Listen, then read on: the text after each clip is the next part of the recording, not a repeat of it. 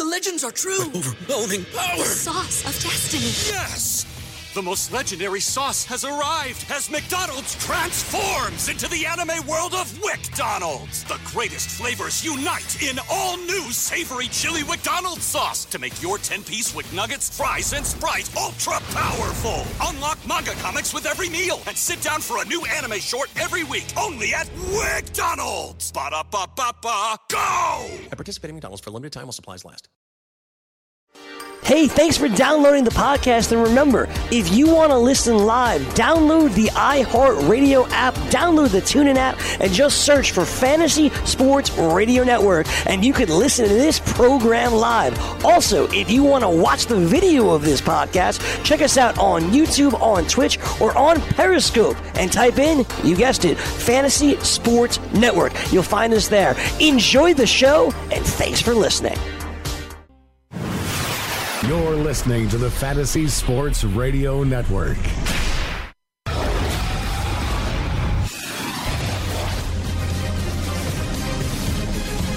You are now tuned in to the Roto Experts. Rise and shine, fantasy players. It is a beautiful day in the neighborhood. It is Thursday, May 31st, the last day of May. We start to cross into the summer officially and unofficially. Let's cock-a-doodle do it. It is Roto Experts in the morning right here on the Fantasy Sports Radio Network. I am your host, Dane Martinez. They call me Speeds, spitting statistician. And we are without El Rey de Fantasia today. No Scott Engel. The King mentioned yesterday he's going to the graduation of his son, Sean Engel, graduating out there in Queens today.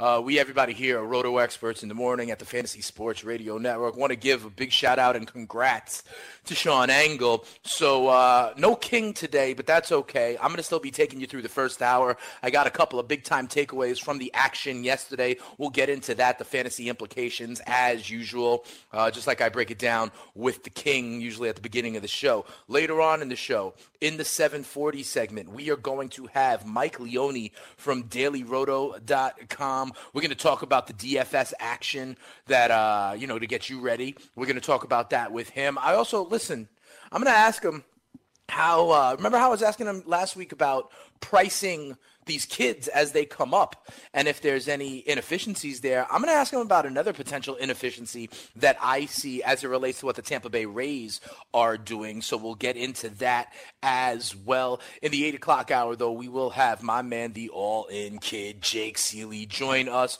We're going to break down news and notes in the NFL and also take a look at the wide receiver position in his latest ranks. You can, you know, hashtag check the link for that. We're going to dive into the wide receiver position position, you know, after, uh, you know, Brandon Marshall signed, what kind of, uh, what kind of impact does the Andrew Luck return have on a guy like T.Y. Hilton? We'll get into that as well. But again, I want to put a poll question up for you. You know, we've been talking about these Tampa Bay Rays.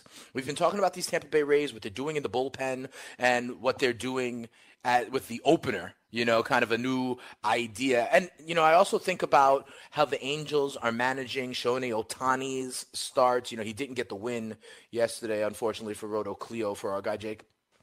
But uh, there's other teams also that are kind of going with almost six men rotations. You know, we talked about the Texas Rangers being an uh, an opportunity for that going into the season. We see other teams that are kind of also using their DL spots or AAA sending kids up and down. We see the Pirates doing it with Kingham. We saw the Dodgers do this last year with the DL and c- calling guys up and down like Urias.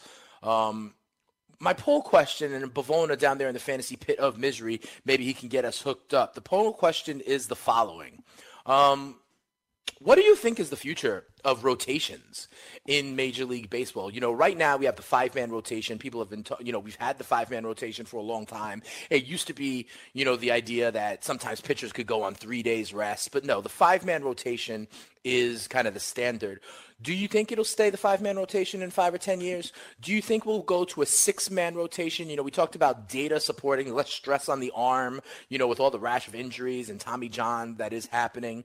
You know, will it go to a six man rotation to kind of have some rest, more rest for the starters? Will it go to using these bullpen days that we see? The Tampa Bay Rays are kind of taking that to the extreme. Or will it be something else? You know, will it be something else? And I'm telling you, we might talk about what that something else might be. The future could be here when it comes to. Um, players really being multifaceted. I'll tell you a little bit more what I mean in our next segment when the draft's coming up. A kid by the name of Anthony Seigler from Georgia, how he could be the future. We'll get into that as well. But that's the poll question. You can hit us up on Twitter. You can find me at Spittin' Speeds, obviously at Roto Experts as well. What is the future of rotations in Major League Baseball?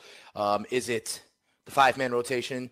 A six man rotation, kind of using bullpen days or something else. We'll put that poll question up during the break.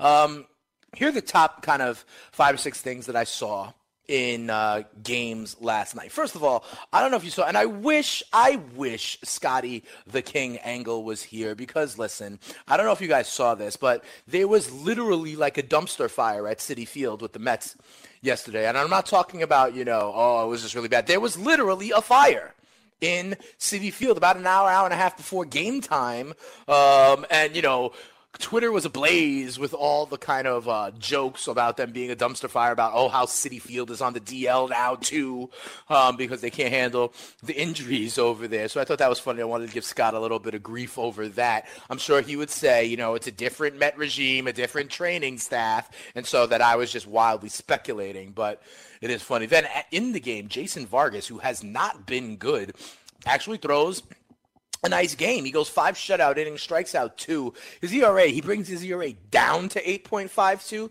So that gives you some kind of indication of Jason Vargas. I would still stay far away from him for fantasy uh, purposes. But the Mets do win 4 1. Here's what I think is interesting, and it's at the back end. Listen, Callaway has said before that, you know, Familia is his guy in the eighth, but Familia pitched the eighth inning yesterday, got a hold, and they brought in Gsellman last yesterday to get the save for the Mets. They do in fact get the win, uh, beating Atlanta four to one. But you know how Kurtz does the closer articles there on RotoExperts.com. We got to maybe look into that a little bit more. Familia in the eighth, Gsellman in the ninth. I personally have shares of Familia, so I'm going to keep an eye on that.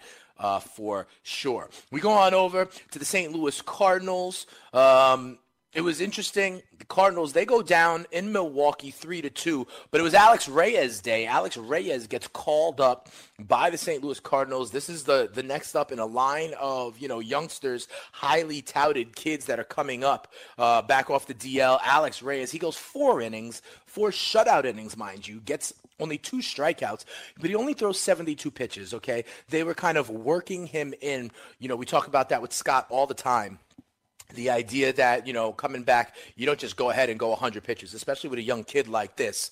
So they work him back in.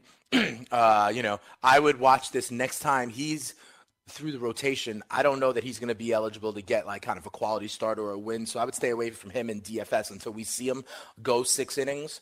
Um, but a nice outing shutout stuff from alex reyes in 72 pitches. I also wanted to you know bring up this game because on Twitter and in social media, a lot of people were bugging out when Josh Hader, you know, we talk about how Josh Hader at the back end of this Milwaukee bullpen is good for multiple innings. Well, he came back out to uh, pitch the ninth in what was a one run game, got into a little bit of trouble, and then boom, Corey Knebel comes in, gets his fifth save of the year, only has to throw six pitches, getting one out for a strikeout and the save. It looks like, you know, while Familia may be in some issues or some danger with his role, it looks like Knebel is fine there, and they're going to be going Hader to Knebel for the Milwaukee Brewers. Remember, right now, still have the best record in the National League. They were one of our surprises going into Memorial Day. They are now 15 games over 500. The Milwaukee Brewers, they keep rolling, get another win. The back end of that bullpen looks strong. Another game I wanted to talk about was the. Um,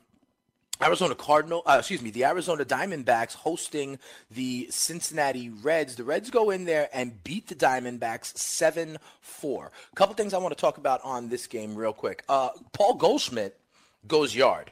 Okay, and this is important because we have been talking maybe about Paul Goldschmidt more than any other player. This is a guy who, you know, uh, was universally known as a first round you know, draft pick. Everyone thinks of him as the best first baseman fantasy wise in the game. They have been years where he was like a top four pick.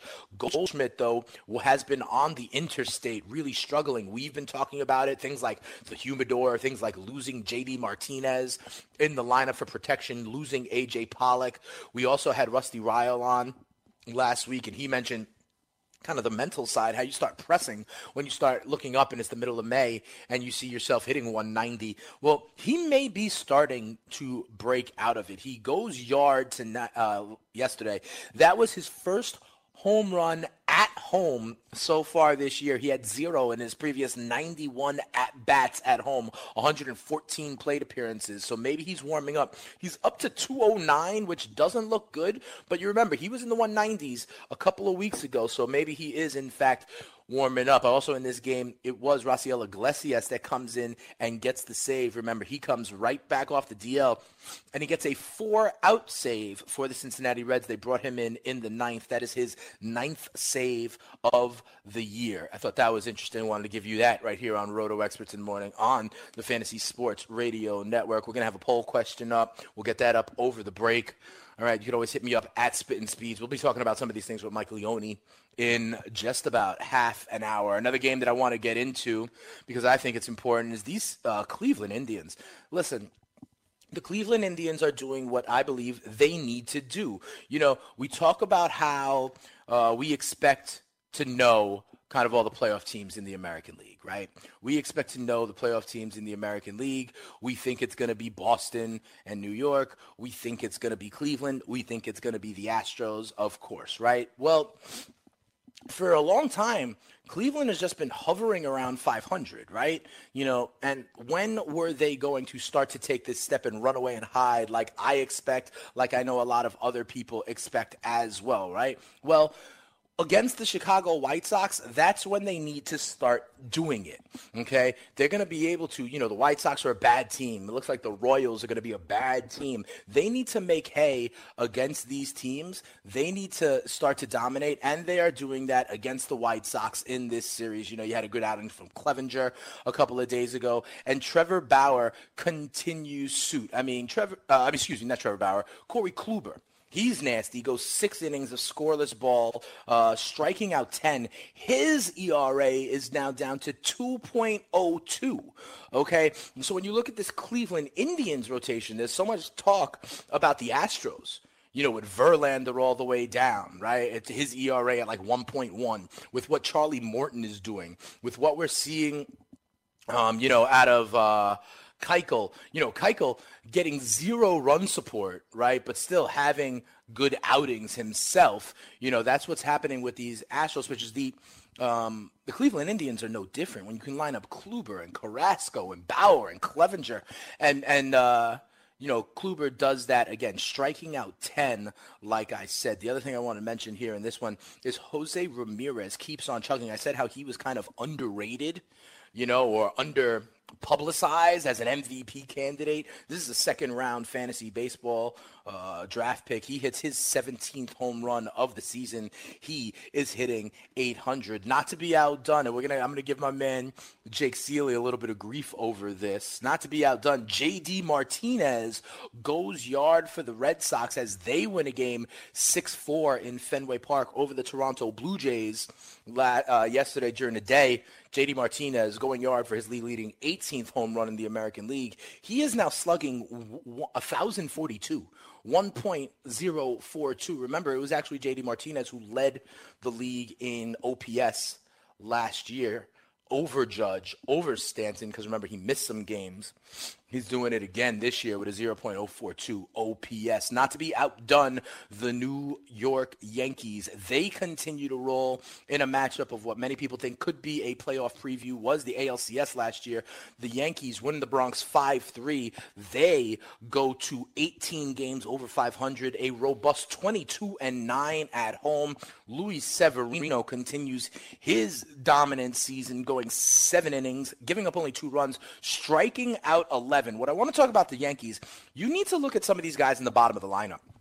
Okay, we know about the judge. We know about Stanton. We know about El Gary. We even know about a guy like Gleyber Torres at this point. I've talked about Didi Gregorius, but it's the bottom of this lineup. I mean, Miguel Andujar is a extra base hitting machine, leads all rookies in extra base hits. He's hitting 290. When you can get a guy like Austin Romine filling in well in the bottom of the lineup, you know, in spot duty, getting a hitting 358. Tyler Austin hitting well. You know, I mean, th- this lineup really kind of is circular in nation in nature, and that's what's giving the Yankees so much uh, danger offensively. A couple of other news and notes, not from games, but in terms of kind of like the injury report. Listen, we talk about Zach Britton.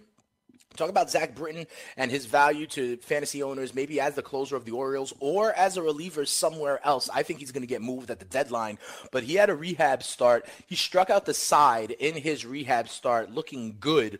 I think he's going to be back I would say early next week. I think he's going to be coming back. Keep an eye out on that. Stash him if you still can. And if you have Brad Brach, I recommend, listen, we talked about this yesterday. I recommend even keeping Brock just because, listen, when Britton shows out that he can be strong, he's going to get flipped uh, to a team that needs him because the Baltimore Orioles are certainly not contending right now. It looks like Mark Melancon is going to be activated from the DL. Remember, he's been struggling with that forearm injury coming back from it. It still looks like Hunter Strickland, though, may keep his job and save opportunities for the San Francisco Giants. Keep an eye out on that. Strickland's been pitching well in that role, so this may be a thing. Remember, we talked about how Knebel missed a lot of time. He had to get worked into it.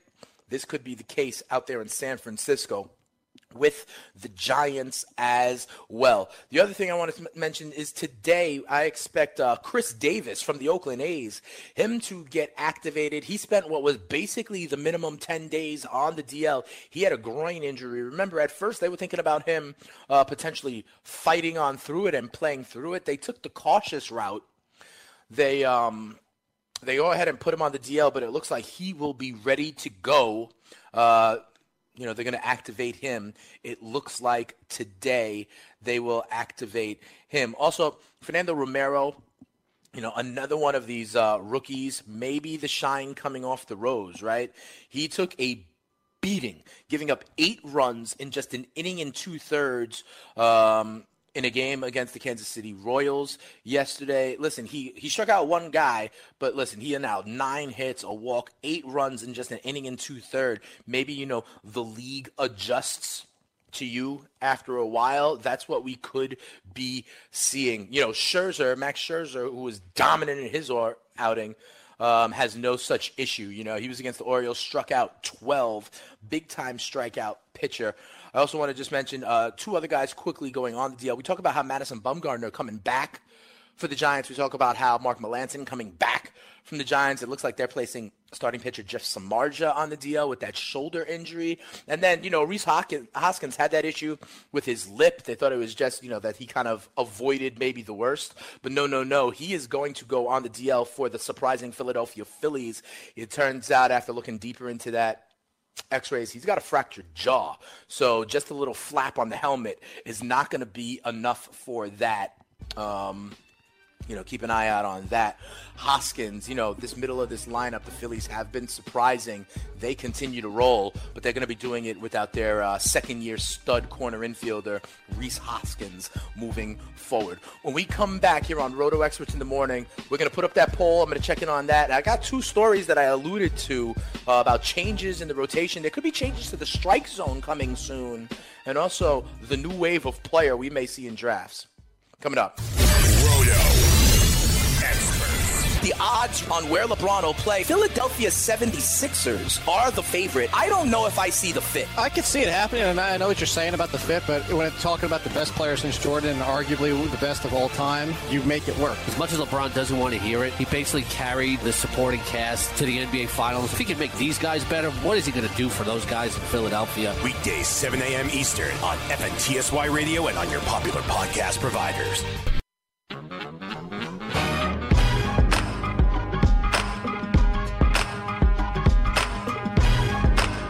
Welcome back. Roto Experts in the morning, right here on the Fantasy Sports Radio Network. Dane Martinez, Speeds the spitting statistician, flying solo today in the first hour. No Scott Engel. We here at the Fantasy Sports Radio Network. We tip our cap to our man you know, Sean Engel. Sean Engel graduating today. I think that's big things. You know, I remember my graduation up there in Syracuse in 2002 it was. I'm dating myself. That was big things. And, you know, I'm trying to turn that into becoming the spitting statistician. So hopefully, uh, guy Sean Engel, congrats to him. You can hear him on the uh, NASCAR show that we do uh, during NASCAR season, the Father and Son Hour. That was a big time show where the king and his son, the crown prince of racing, were doing their thing. But once again, big shout out to, of course, the king, Scott Engel, and Sean Engel as well as he graduates. That's why there's no uh, El Rey de Fantasia today. I'll tell you what, though, I hope he gets his Roto Cleo picks in because, uh, you know, none of us did so well yesterday, so we all got to be catching up to J Rod. All right, I mentioned that um, evolutions in the game. We're going to put a poll question up. What do you think of the future of uh, starting rotations in Major League Baseball? Will it stick with the five man rotation, go to a six man rotation, kind of for player safety, protecting the arms? Will it go to more of these bullpen days, you know, kind of other constructs that the Tampa Bay Rays are trying right now, or something else? You know, maybe I don't know. You know, maybe it's something else. Position players um, going to pitch more often. Who knows as the game evolves? But that brings me to my next point. You know, the evolution of the game. You ask how the game evolves. I thought this was a very interesting interview Commissioner Rob Manfred gave to The Atlantic recently. Pretty far ranging interview, you know. Um, collective bargaining agreements, player safety, uh, pace of play, you know, the spread of the game, all sorts of things, these kind of big time teams. But one of the things that I pulled out of it, again, you could find this on The Atlantic. Um, Check out this quote. Here's what I pulled out of this. He says, I think we are much closer than we were a year ago to having the technological capability to call the strike zone. Let me say that again. I think we are much closer than we were a year ago to have the technological capability to call the strike zone. What he's talking about is an electronic strike zone okay? Removing the human element for the umpire behind the plate and having balls and strikes called via sensor, via pitch tracks, via robot, in essence. And I think this is very interesting. You know, baseball is the sport more than any other about, you know, like the purists, shall we say, right? And its record book and things of that nature and the, the human element. And if we take this out of the game, and we go to a uh, like a pitch FX system, which is what they're working on. And, you know, you see it now when you watch the game.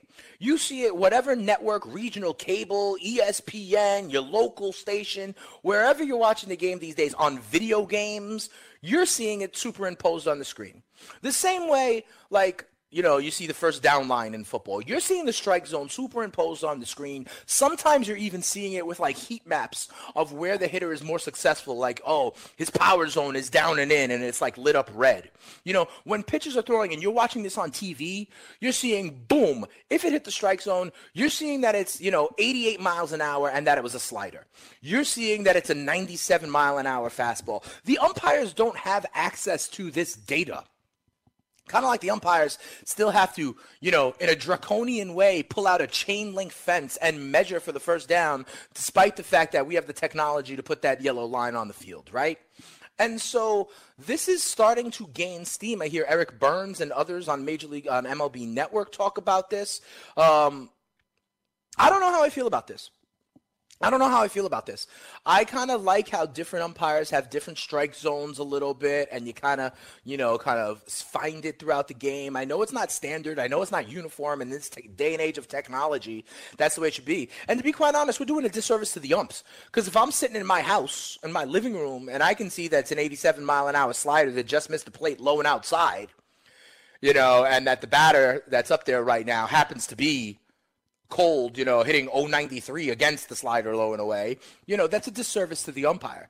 So I do think they need to kind of like arm the umps better, but any kind of like centralized electronic review to just call balls and strikes, kind of like the electronic eye in tennis on faults or if balls hit the net. I don't know if I'm in in in in favor of all that. It would have to be collectively bargained anyway. And then what do you do for like check swings or foul tips?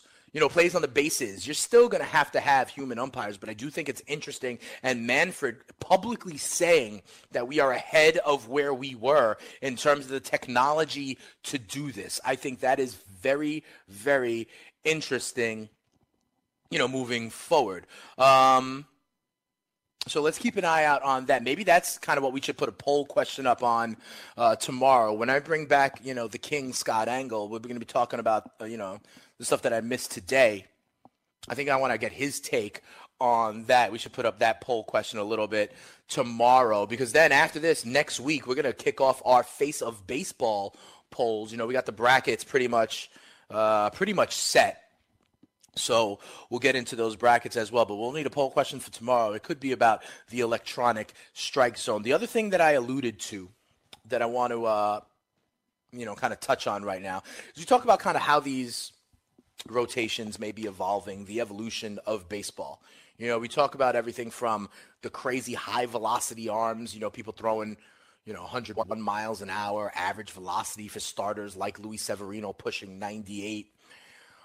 One of the things that are happening is, you know, we talk about Shohei and Ohtani, right? I talked about how with the propensity of bullpens, the proliferation of bullpens in r- rosters, how you now have thir- p- teams are carrying 13 pitchers. You need more of the Swiss Army knives. You need the Eduardo Nunez's. You need the Marwin Gonzalez's, guys that can play so many positions because your bench is not deep. Well, what about this guy? Maybe this is the future of baseball. MLB is going to be holding its, you know, amateur draft next week, starting June 4th.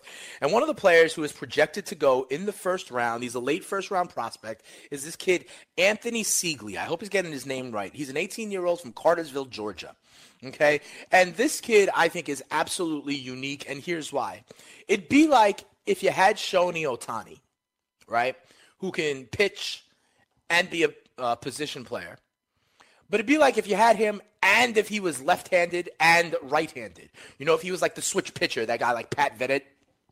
Um, it'd be like if you had a switch hitting and switch pitching position player and pitcher. This is what this kid is doing. He hits and he pitches. He plays catcher. He plays outfield. He plays infield. Oh, and he switch hits too, by the way, okay?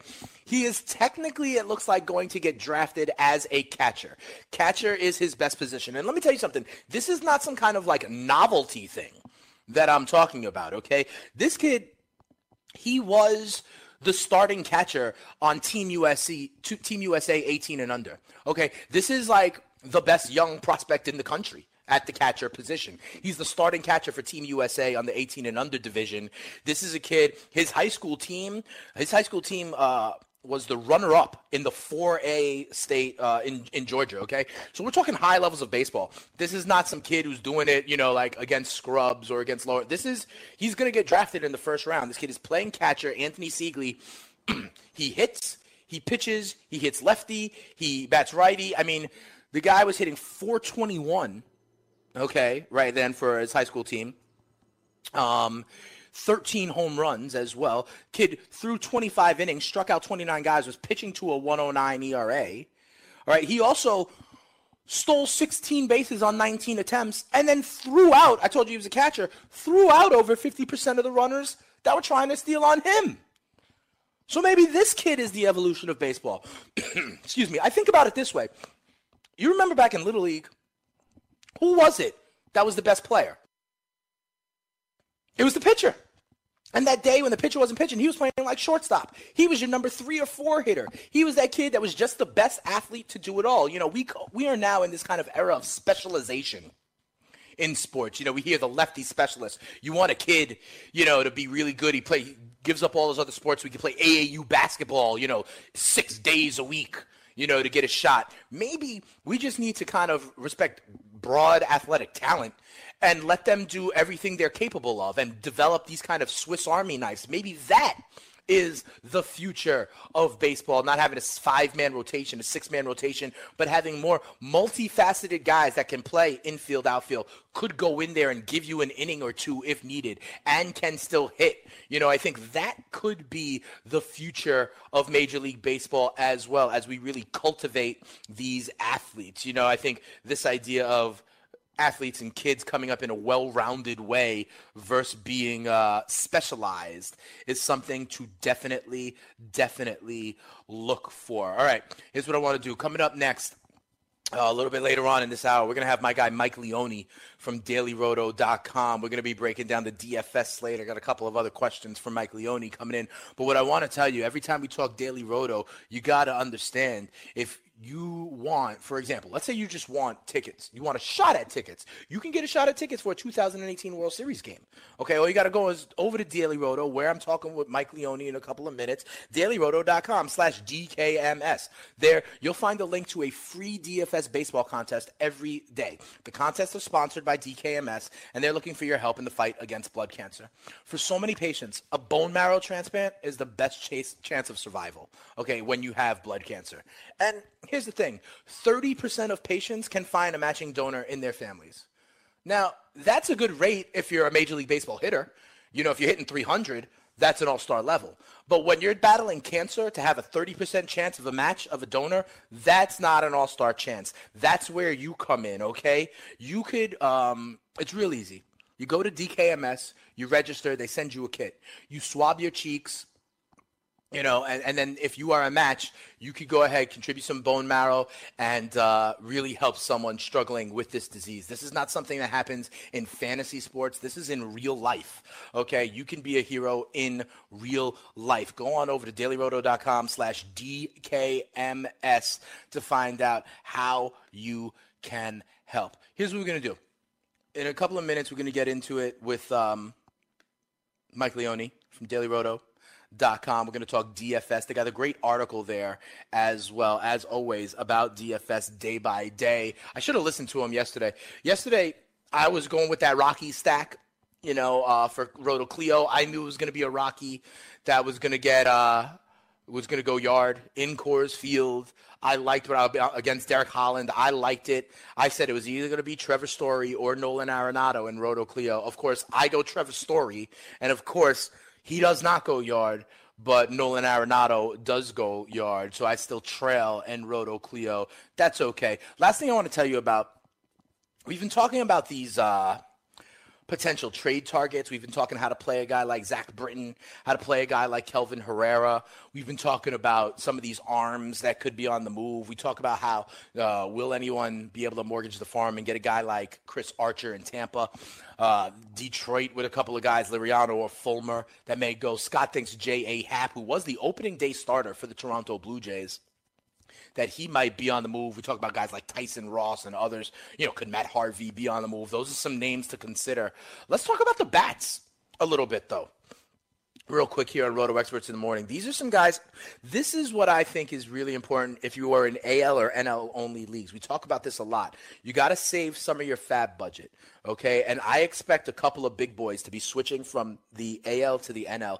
Manny Machado, we hear about all the time. Will it be the Cubs? Will it be the Arizona Diamondbacks? Will it be another team out there? There's talk of even the Dodgers. Someone making a big splash for Manny Machado. A lot of these teams are going to be NL teams. You look at the AL contenders. You know, Boston doesn't need a shortstop. The Yankees don't need a shortstop. Houston certainly doesn't. The Angels don't. The Indians don't. So if Machado is going to move, it is going to be, in my opinion, to a National League contender. So that means if you're in an NL only league, save some FAAB budget. All of a sudden, Manny Machado, I believe, will be available. The other name that we've heard rumblings about is Josh Donaldson. Okay, Josh Donaldson, in his contract year, you know they have the stud, Vlad Guerrero Jr., on the way up. He is coming all the way up like his name is French Montana, and that's going to be coming soon. Okay, so that could clear the way for Josh Donaldson to move. I believe, you know, think about the St. Louis Cardinals, for example. Okay, that's a lineup that can use some heft. Remember, they got Ozuna and others, fam contributing again this year. But the Cardinals had interest in Donaldson last year. So now, when he could be just a rental, that could be an idea. The other name I want to consider, also at the third base position, is Mike Moustakas. Remember, the Royals have said they are open for business they say they are open for business. Moustakas was on a one-year deal after you know kind of turning down the qualifying offer um, in free agency last year. So he is someone who could be, you know, a hired kind of gun for an offensive team. Again, I think this would have to be in the National League. These uh these contenders in the AL, they are set offensively. They you know, it's not like Jose Ramirez is going anywhere. You know what I mean? So Bregman isn't going anywhere. So think about that. I think what's interesting is that these guys are going to go from AL to NL, Machado, Donaldson, and Moustakas. So really, all the more reason to, uh, you know, save some FAAB budget. I also, listen, another team to watch is the Oakland A's. All right. Here are some names you may not think. These are not the big time names like the Donaldson, Machados, Moustakases of the world, but they have some guys that I think they could easily move. Jonathan Lucroy, at catcher. You know, if someone needs a catcher, think about that. McCann going on the DL for the Astros. Um, Lucroy could be an interesting idea. Um, think about also Jed Lowrie in Oakland. Okay, he could be another guy, middle infield, if someone needs him. And of course, listen, the Marlins are on uh, are thinking about moving JT Realmuto, Starlin, Castro, among others. These are guys who could help a team. The last guy I'll put out there on the White Sox, they ain't going anywhere. Think about Avisail Garcia. Avisail Garcia crushes left-handed pitching, right? And think about a team if you're going to be in the AL facing, you know, Chris Sale, facing Dallas Keuchel. You know, um, these are this is a guy you may want to have guy rakes against left-handed pitching. Avisail Garcia, someone who, in my opinion, could also be on the move. When we come back here on Roto Experts in the Morning on the Fantasy Sports Radio Network, I'm joined by my guy Mike Leone over from DailyRoto.com. We talk about DFS slate today and also, generally speaking, how to win a little bit of cash. Mike Leone when we come back. Roto Experts in the Morning. Why pay high rake when you can play daily fantasy baseball and pay half the rake on Fantasy Draft? Featuring half the rake GPP and head to head contests, exclusive VIP experiences, and the most flexible lineup structures in the game. Fantasy Draft is the only DFS site that puts players first. They're also the only site to offer 6 of 7 PGA scoring, dropping your lowest golfer's score. Register today with the code FNTSY for a free $4 entry into a guaranteed winner contest in the sport of your choice. Fantasy Draft, daily fantasy on a level playing field. We're coming back. It is Roto Experts in the morning right here on the Fantasy Sports Radio Network. We just talked a little bit about how I believe the future of baseball could be contained in this guy, Anthony Seigler. We got a poll question up right now as well. What is the future of rotations in baseball? Is it going in five or 10 years, are we going to still see the five man rotation? Are we going to have the six man rotation, which some teams are flirting with, whether it's pushing Shohei Ohtani back, whether it was last year the Los Angeles Dodgers using the 10 day DL and AAA as a way to basically have a six man rotation? We talk about the Texas Rangers and other teams that have flirted with it. Will teams move more to these bullpen days?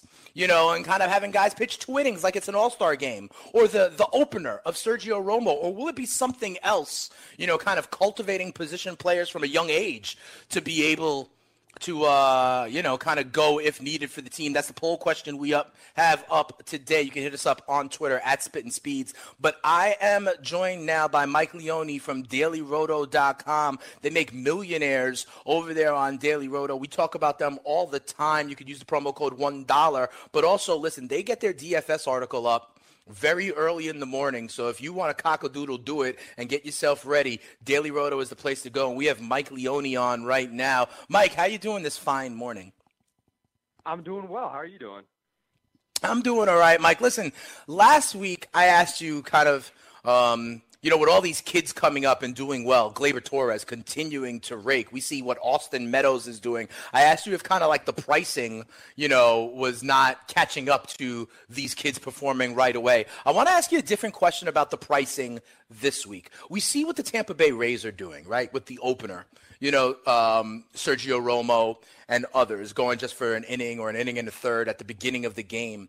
What does that do for the pricing? You know, for example, Ryan Yarbrough, for instance, you know, he's never going to be the quote unquote starting pitcher, but I can tell on days where he might be pitching innings two through six and potentially in line for a win, his value, you know, his pricing has to be far lower. Is he someone I could even play with if I want to on the same day, say, go with a Chris Sale or a Max Scherzer and try to sneak it out? Do you think the pricing is ahead of what the Tampa Bay Rays are doing? Yeah, you absolutely can use guys like Yarbrough, and we actually had him as a pretty good play when they faced the Orioles last week in a spot where, you know, like you said, expensive starting pitching. You want to pair him with, you want to get some bats in there, and he's not really priced like a regular starting pitcher.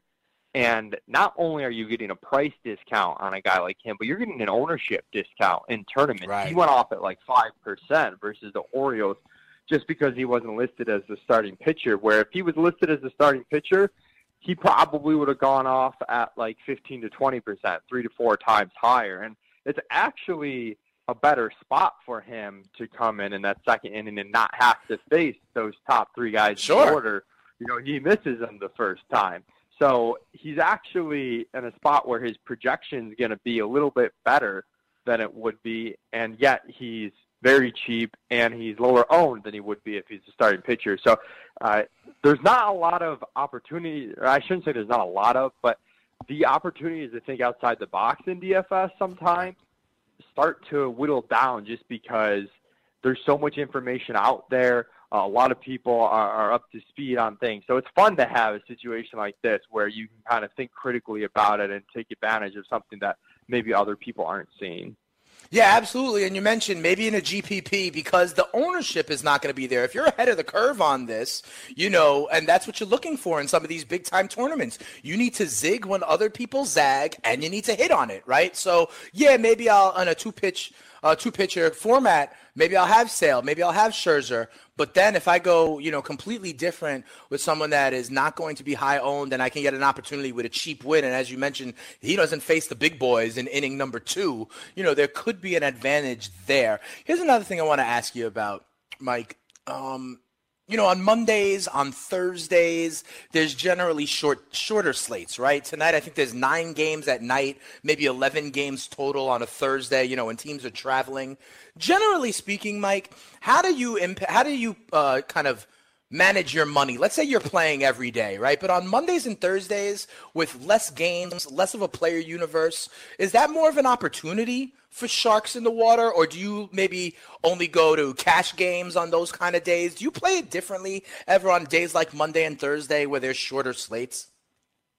I don't change it up too much unless it's a really short slate. For example, if it's a nine game slate like it is tonight, I play that pretty normal. Like Okay. my, my bankroll allotment's not really going to change.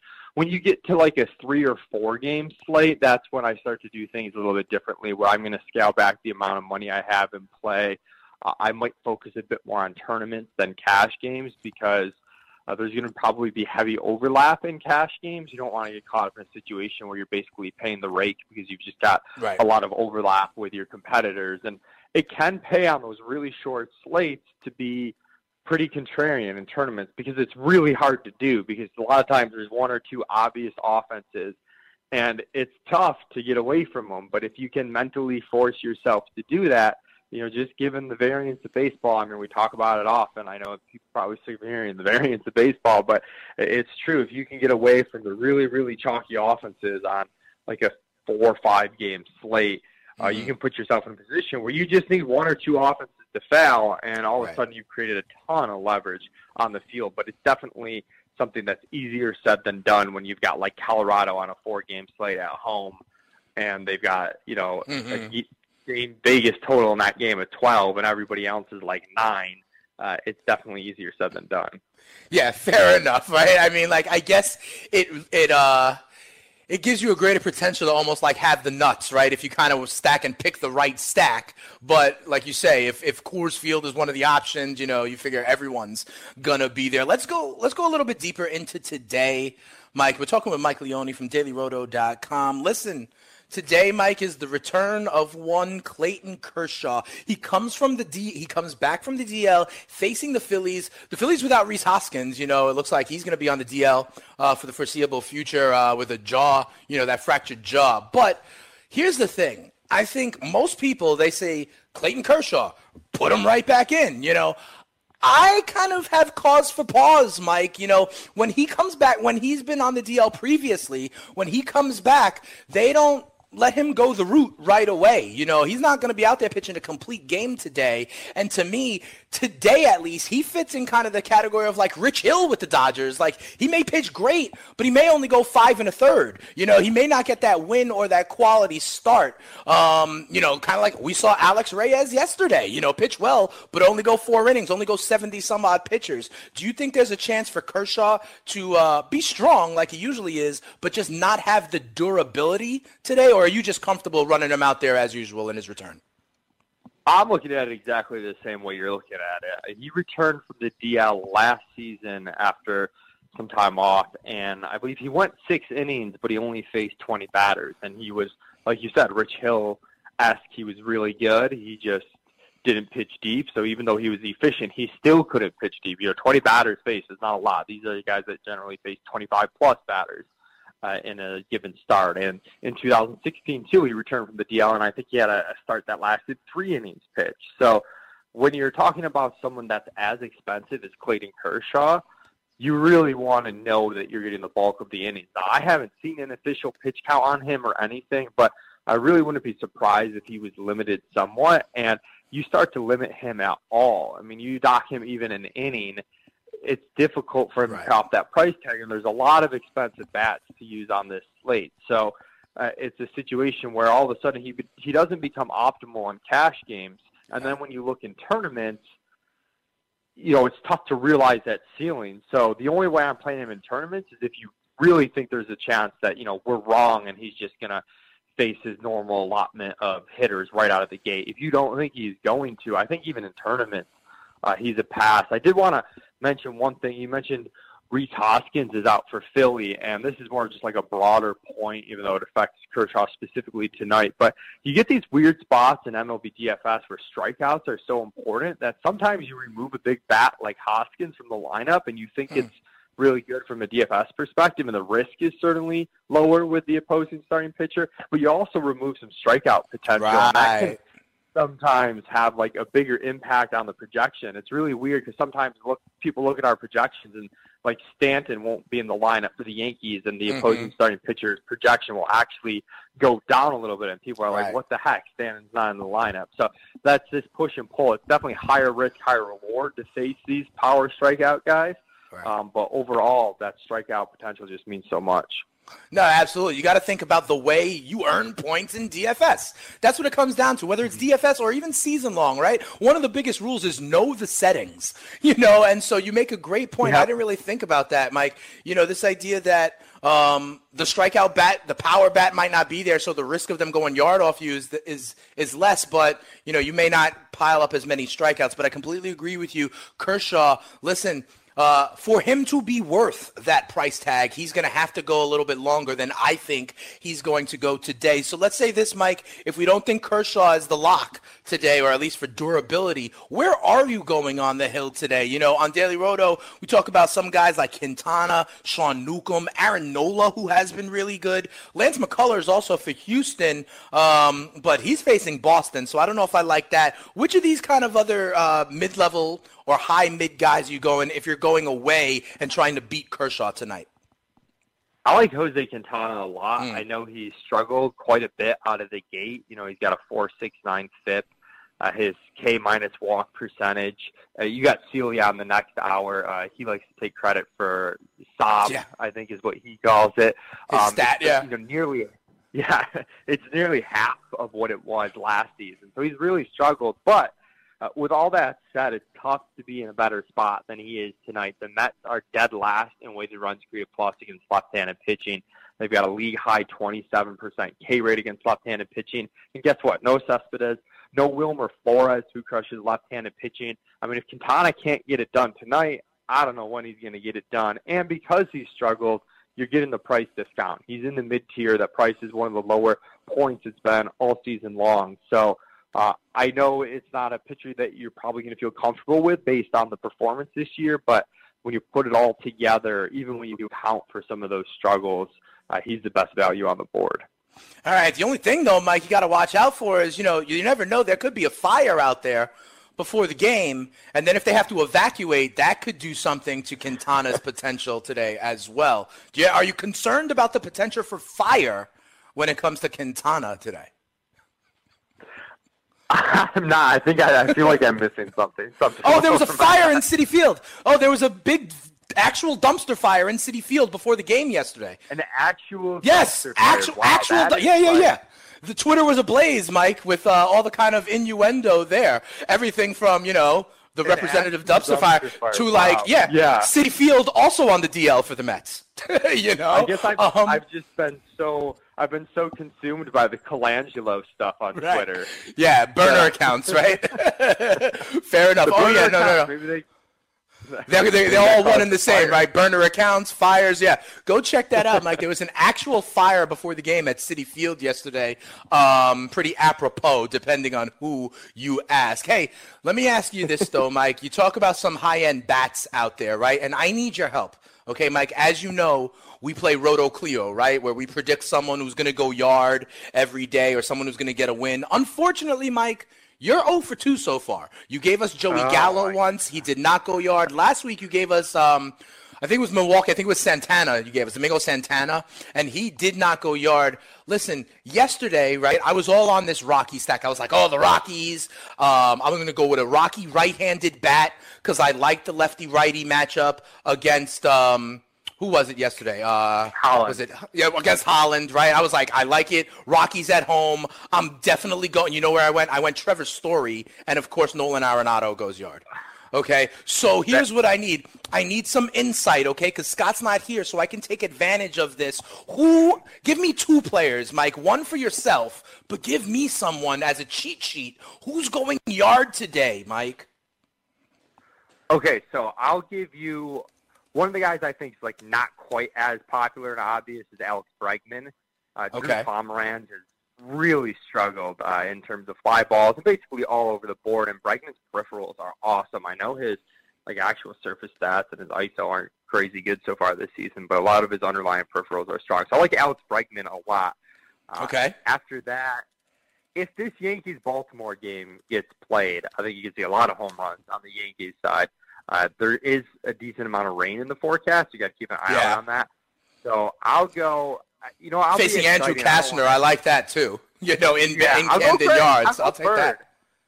I'll go Ooh, Bird, but, but, the lefty, the lefty yeah. back in the lineup. Interesting. Okay, so I'm gonna I'm gonna take Bregman because I'm cheating off of you, but you're gonna go Greg Bird. Hopefully, you get off the schneid here, uh, Mike because uh, I mean I don't want to be. Like I look to you for expertise. What's that? I can't. Yeah, I said I don't want to be like Ciely and just take Stanton. Nah, you can't take Stanton. You know, he takes JD Martinez like 60% of the time. I mean, I guess it's a smart move. You know, it's a smart move, but uh, you know, it's just we're trying to help people out over here. Let me real quickly. Let me ask you. You know, we got this poll question up, Mike. What do you think about the future of baseball? Will five-man rotation stay like 10 years from now? Will there be a six-man rotation? Will more teams try to use these bullpens or, or something else? What do you think? Is the five-man rotation going away? I don't know if it's going away, but I think what the Rays are doing, starting with a reliever, you know, kind of see what the Brewers are doing with Hader, giving him more innings mm-hmm. pitched. I think you'll see people maximize that unless the rules change because I do think it might be interesting if we see some rule changes to kind of force more balls in play somehow, whether it's moving the mound back or it's limiting the amount of valuable pitchers on a team. Because right now, it's all about ramping up velocity, getting strikeouts, right. and you've got enough guys to cover the innings. All right, so we'll see. Thanks for spending a couple of minutes with us, uh, Mike. I hope Greg Bird goes yard for you, but I hope even a little bit more that Bregman goes yah yah for me. We'll talk to you next week, all right, Mike? Thanks. All right, sounds good. When we come back on Roto Experts in the morning, we got our guy Jake Ciely to break this all down. We'll talk NFL, wide receiver ranks in hour number two as well. Come on, right back. Roto Experts in the morning. You're listening to the Fantasy Sports Radio Network.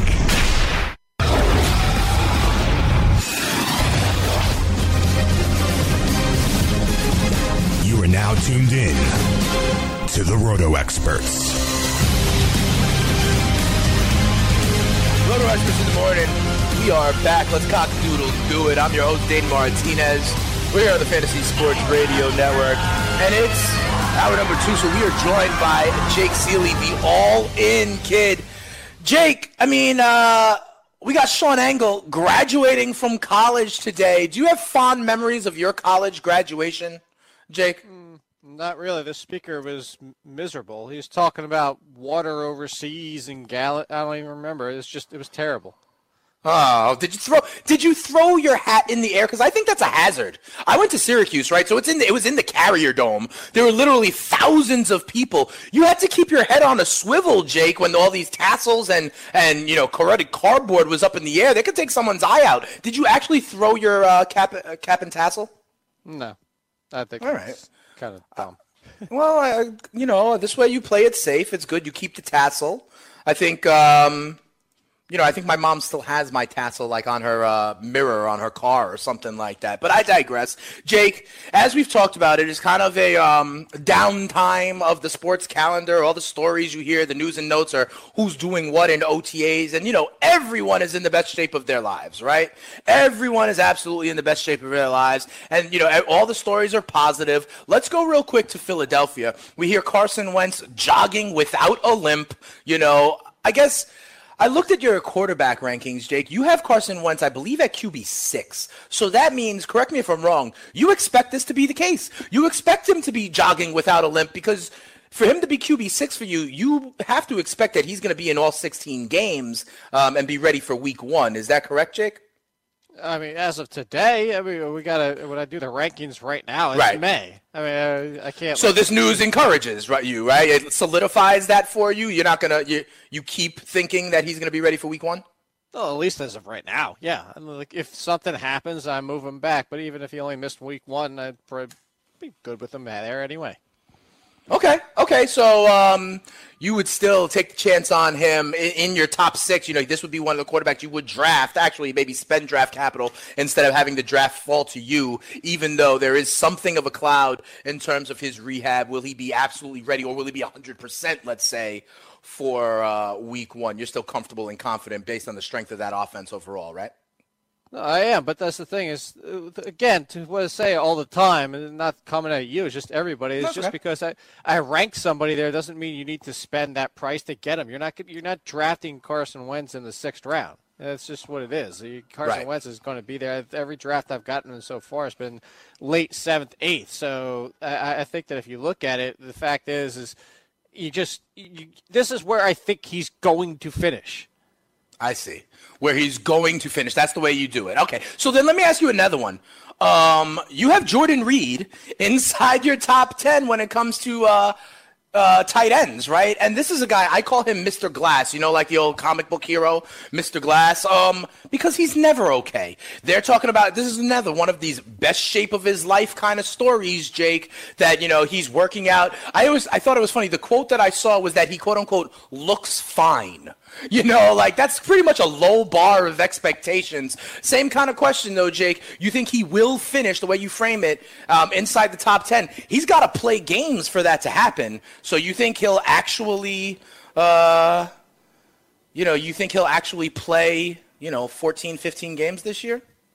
Well, I mean, again, as of today, we talk about yeah, people that aren't. These are rankings in May. Can we talk about people that we don't have to worry about injury situations with? I mean, who cares? Wait, like, what? Go ahead. No, go ahead. No, go ahead. What, what, was your question? My thing is no, because I think we should tell people. I think you know the big, the biggest predictor of injuries is past injuries, right? And so I would almost not always because of be, but it's an it's a predictor. Okay, we talk about the guy. Dr. Ray says this all the time on inside injuries. Yeah, so, if it's the same thing. But okay, so Jordan Reed's getting his toe worked out. He's getting surgery for for the first time. He tried to play through it, so mm-hmm. it sounds like they're they're paying attention to it and addressing the fact before the season starts. You know, look at AJ Pollock in baseball past injuries is a really predictor of the fact that he fell and broke his thumb trying to dive for a ball. J- Giancarlo Stanton got hit in the elbow. Was that predictable? Like all these players, like if it's if you want to say some of these, that's different no, than the soft tissue injuries of Arian Foster. Saying. Let's say. Okay, go ahead. That, okay, that's what I'm saying. Is if you have somebody who always is dealing with a knee year after year after year, or like I actually put it this way, Leonard Fournette versus Jordan Reed. I think people are more scared by Jordan Reed. I don't think there's a big difference between the two because Leonard Fournette has been dealing with ankle and foot for the past three seasons. all centralized in the same location. Now, if Jordan Reed, we get to preseason and it's a toe issue in week one of the preseason, then right. obviously, yes, we're right. Th- we're back down that road, and he's going to fall way out of the tight end one rankings. But he had surgery to fix that toe issue. You get that out of the gate. He's not dealing with the toe anymore, and Jordan Reed can hopefully stay on the field. So I think there's a difference. Tyler Eifert is a different story. He's dealing with a similar mm. injury situation every single year. So, as of today, yes, because if Jordan Reed, forget 14 as your question was, Jordan Reed plays 11 games, he's going to finish as a tight end one. It doesn't take much to be a tight end one if you look at the numbers, and that's why I tell everybody every sure. single year. 550 yards and six touchdowns, 600 yards and five touchdowns, somewhere around there. You're finishing as a tight end one, as sad as that sounds. Yeah, I, I hear you, Jake, and that does make sense to me. Okay, the difference between what we call kind of like, the fluky injuries versus. Look at last year, five seventy nine. Yep. Hunter Henry and four touchdowns was tight end twelve. Jason Witten at five sixty and five was tight end ten. That's right. how miserable the tight end position is. No, I get that tight end falls off a cliff after, in my opinion, the top three, right? So I guess, to be honest, Jake, here's here's my here's my point on this with some of these injury guys, right? When you're doing rankings or when we're advising people out there that are listening, part of the equation has to be the risk that is involved with these players, right? That just has to be part of the equation when you're calculating. And because of previous injury history, some players are greater risks than others. Now, Jake, especially in the tight end position, because as you mentioned, outside of the Gronks, the Kelces, and the Ertz of the world, right? You know, that, that kind of next tier, or however you want to call it, you can find guys that are going to get me 500 yards, that might get me 50 catches, that might get me five touchdowns. Because I believe there's a number of guys like that, right? Whether it's Jack Doyle, whether it's, uh, you know, Evan Engram, Kyle Rudolph, Greg Olsen, Charles Clay, uh, you know, these guys. So given that, wouldn't you you know, trend towards a guy with a safer floor with less risk? No. Uh, look, I'm doing the projections again. Uh, so you just talked about the fact that you don't have to draft Carson Wentz where Carson Wentz is ranked. I'm right. ranking Jordan Reed on what I'm projecting him for: 70 receptions, 671 yards, and five touchdowns. That's his projections as of right now. I'm not going to give somebody. I'm not going to draft Charles Clay just because I want a safer floor because Charles Clay is going to do what he does every single year and still miss games himself. What is Trey Burton going to do? Trey Burton hasn't done anything anything by now. Adam Shaheen is still there. He doesn't have a safe floor. Like, where's the safe floor guys at tight end who deserve to be there in front of Jordan Reed? Um, that deserve to be in, in your rankings. Let me bring them up. Let's see. Who do I think is safer? Um, I think Doyle could be safer. I mean, he's only one Doyle's spot behind. Oh, I'm looking at. Oh, I'm looking at half point PPR scoring. I guess. Um, well, look at half point PPR because that. you want me to go standard? If I'm going so standard, no, I see Reed sta- as your 10. Pick okay. standard or PPR. The half point PPR tries to predict for you. That's I, oh, okay. I've always hated. So, and looking at standard, no, I mean, I'm saying in the in guys in this neighborhood, I don't know. Cameron Brate, Cameron Brate nope. is gonna, you nope. know, is a is a red zone guy for Tampa He's not Bay. safer. OJ Howard is coming. I know OJ. Howard is there. You know, I hear you. I hear you that there is. I mean, Jack Doyle would be a guy that I put up. I happen to like some of the guys behind him a little bit more. I like uh, I like Trey Burton to take a step in that Nagy offense in the case Kelce You're role. Ignoring Adam Shaheen. I, you're right. I, I loved Adam Shaheen coming out of college last year. I thought he could be a great guy. You know, is it possible that Njoku takes a step forward as a second year tight end in what should be a better offense? You know, I'm just looking for reasons, but at the same time, I just think risk is a part of it. You know, and I'm going to stay far, risk with all those away. guys. That's my point. Yeah. Yeah, but I, I, I personally am going to stay far, far away from guys like Jordan Reed, guys like Tyler Eifert, just because I, you know, fool me once, shame on me. Fool me twice, shame on you, kind of thing, Jake. That's just. But here's you know, the thing: you don't have to folks. draft Jordan Reed until the 13th, 14th round. Yeah, I mean that's fair. And, and, to your point, because there is that kind of rough underbelly in that tier, and it's a pretty wide tier. You know, I guess maybe you're right, and you go for the upside because as soon as he does in fact get hurt in week three, there'll be a kind of uh, forgive the term, but like replacement value guy that you could pick up and insert. Maybe an Njoku will still be out there or something like that. Maybe uh, you know, a Vance McDonald, who I personally am high on, um, will still be out there. That sort of thing. So you know, I, I just think it's interesting. I, I just laughed, Jake, when I saw the report. Jordan Reed looking fine, you know, cutting on his toe. To me, it's like, eh but we'll see what happens. This guy inevitably will get banged up, in my personal opinion. You know, and if you can get 16 games out of him, you're right. You're going to get someone who's going to wind up tight. I just five. need 12. Wait, we'll see. Listen, hey Jake, what about this? One place, you know, I talk about these greatest shape of his life kind of stories and people who are doing well at OTAs. Here is one player where I think it matters tremendously. Teddy Bridgewater. Okay. Teddy Bridgewater, Jake, is apparently lighting up OTAs for the Jets. Looks like the best quarterback on the field. And I'm not saying that necessarily he's going to uh, beat out Josh McCown or he's going to be the bridge. I still think this is McCown for seven or eight games and then Darnold for seven or eight or nine games. But I do think Bridgewater presents a very interesting opportunity. The Jets signed him for only like six million dollars, I think it was. You know, with, depending on like the incentives that are out there.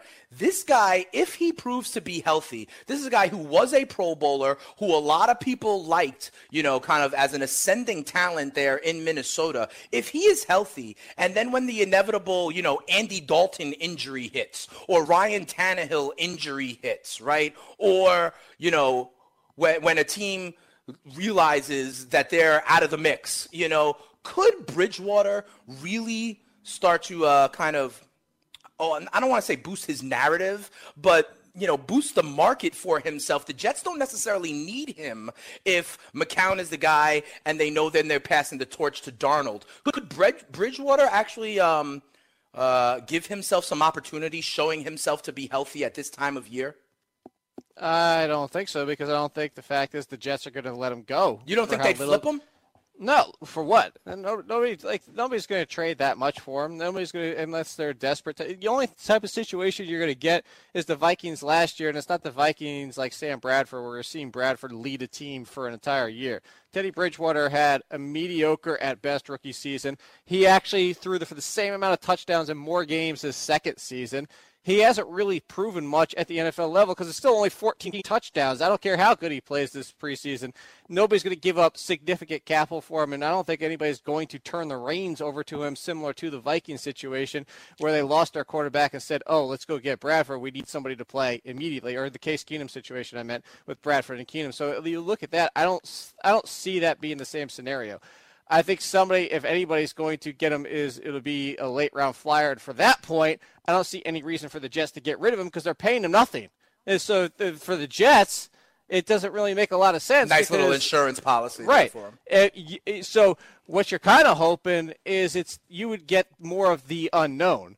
So for the Jet scenario, I would almost say that you let them play in the preseason a little bit, but the problem is there's going to, a lot of snaps are going to go to Darnold and McCown. So how much are we really going to get to see? So what you hope is that he's healthy on the bench.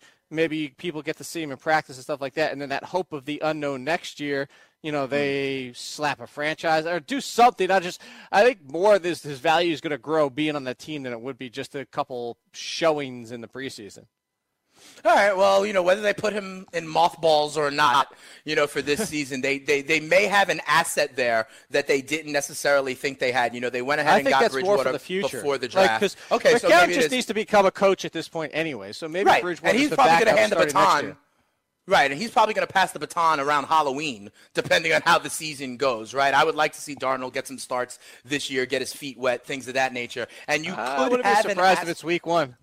Really? You think you th- which quarterbacks do you think start week one? You think Darnold starts week one? Well, I mean, I think Rosen is probably going to be the first one to start, in my opinion. I think Rosen's going to be the first one to start, mostly because you know we talk about injury risk. I think Sam uh, I think Bradford his... also made out of glass, you know. Right. So I think Rosen is maybe one of the first ones to start. No, I actually think that if if you're telling me right now, and all the quarterbacks in front of these guys are healthy, I actually think he's the last one because Sam Bradford is not coming out of the game and not going to stop it. Like he perform, he performs too well for them to make the change if he doesn't. Outside of health, right? Outside right. of health. So then, outside of health, then it's probably Josh Allen, right? Because he has a chance of beating out AJ McCarron. No, I actually no. I think Baker's got a chance to beat out Tyrod. Tyrod Taylor's fine. But let's be realistic about Tyrod Taylor's ceiling. It's not there. There's nothing there. He's one of the greatest floor fantasy players and fine fantasy quarterback. I think Darnold, Allen, and Mayfield all have a chance to start week one if they perform well. You don't invest this kind of capital, and if they're playing even on a level playing field of the incumbent, not probably hand over the reins because of what you invested in this player. Right. I mean, when you when you spend that much to go get the player, especially in this day and age, this is not. These are not the years where a, a quarterback would sit there and learn for a few right. years. People like want to see their me, investment. They want to see it now. Think of it, Dane. If you th- if you see Baker Mayfield come out and perform the exact same numbers to Tyrod Taylor in the preseason, and a lot of it's probably with the second unit, and then you say we this number one pick, you, you don't have a chance that he starts week one. Um, I, you know, I'm a little higher on Tyrod than you. Um, but I'm just saying Ty- they had the same preseason, same preseason numbers. Yeah, I you, think they're going to want to get him out there. Yeah, yeah they're going to want to get him out what there. What are you waiting for?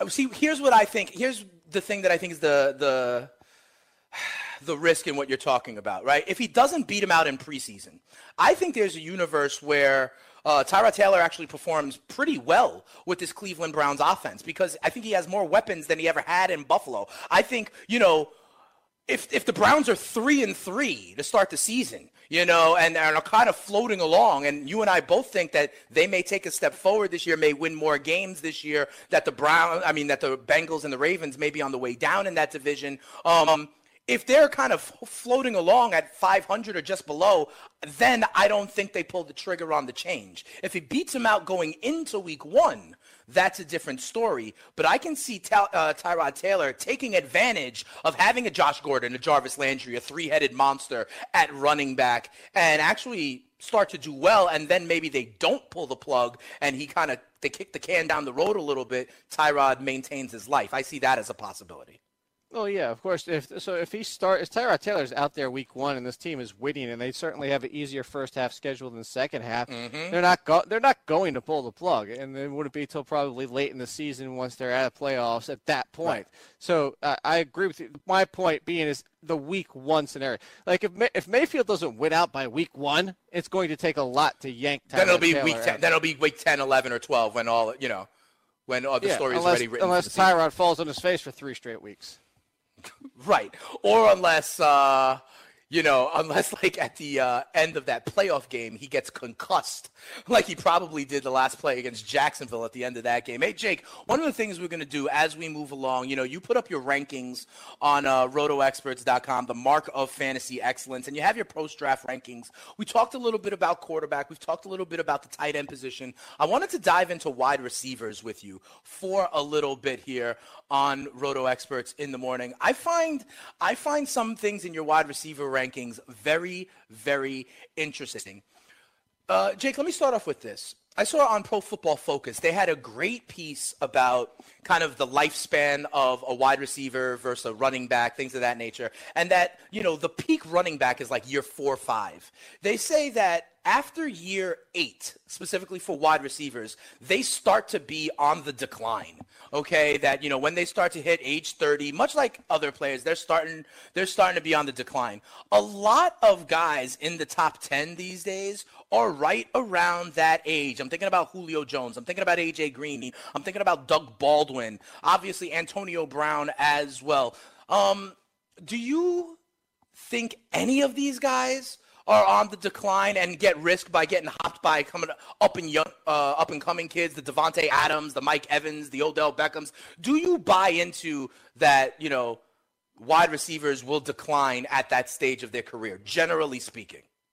No, because they generally don't. They generally don't start decline until into the like well into the 30s, like 33, 34, 35. I mean, this this isn't the running back situation, and at the same time, we're also at a different day and age where players are look at the quarterback. Look at Tom Brady playing until his 40s. Aaron Rodgers right. wants to do the same thing.